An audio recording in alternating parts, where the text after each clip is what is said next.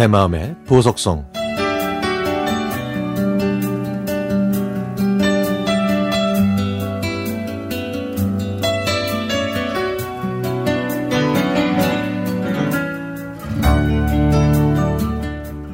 저는 날이 쌀쌀해지면 2003년 겨울이 생각납니다.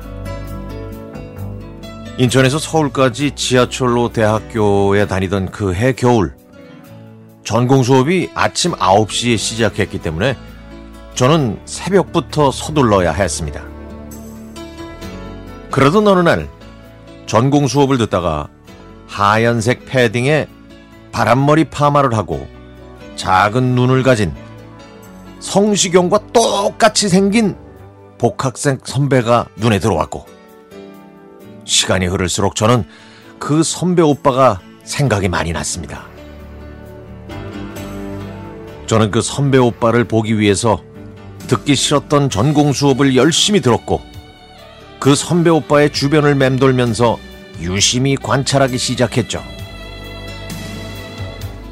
그리고 나중에는 그 선배가 98학번이고 정시성을 가지고 있으며 저보다 3살 많다는 것도 알아냈습니다. 이렇게 모든 준비를 마쳤지만 이 오빠와 친해질 만한 계기가 전혀 없는 거예요. 주변 사람들한테 물어봐도 이 성시경을 닮은 98학번 정씨 오빠를 아는 사람은 단 한 명도 없었죠.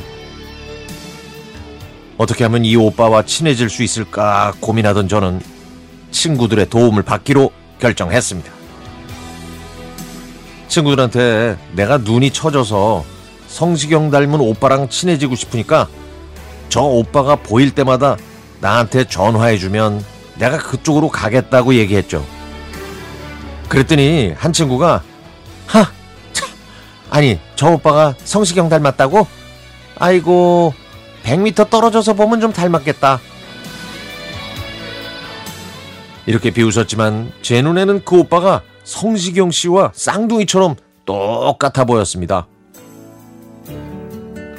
친구들은 경쟁할 필요가 없다고 생각했는지 그때부터 그 오빠가 보이면 저에게 열심히 연락해 주었습니다. 친구가 혜주야 100m 성시경 지금 한의대 앞에 있어 빨리 와 이렇게 전화하면 저는 한의대 앞에 가서 어슬렁거렸고 혜주야 100m 성시경 매점에 있어 하고 연락이 오면 곧장 매점으로 달려가서 그 오빠한테 눈인사를 건넸죠. 저는 이렇게 한 학기 동안 오빠 주위를 꾸준히 배회했습니다. 그리고 방학을 앞둔 운명의 그날, 저는 100m 성시경 오빠한테 고백하기로 마음을 먹고 편지를 썼습니다. 연락처를 몰라서 친구가 대신 제 편지를 전달해 줬죠. 안녕하세요, 오빠. 저는 0, 01학번 전혜주예요. 오빠와 친해지고 싶어서 이렇게 용기 내어 요, 편지를 씁니다. 하면서 제 연락처를 남기고 초콜릿과 함께 편지를 전달했더니 그날 밤 오빠한테 드디어 연락이 왔습니다. 그 후 저희는 몇 번을 만나고 2004년 1월 1일 종강역에서 새해 종소리를 들으며 정식으로 사귀기 시작했죠.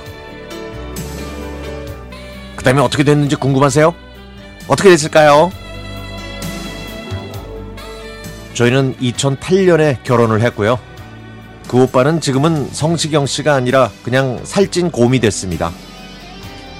그리고 아빠 곰을 닮은 새끼 곰을 낳아서 알콩달콩 잘 살고 있습니다. 얼마 전에 8살 아들 남편과 함께 저희가 다니던 학교, 어, 대학교에 갔었는데요.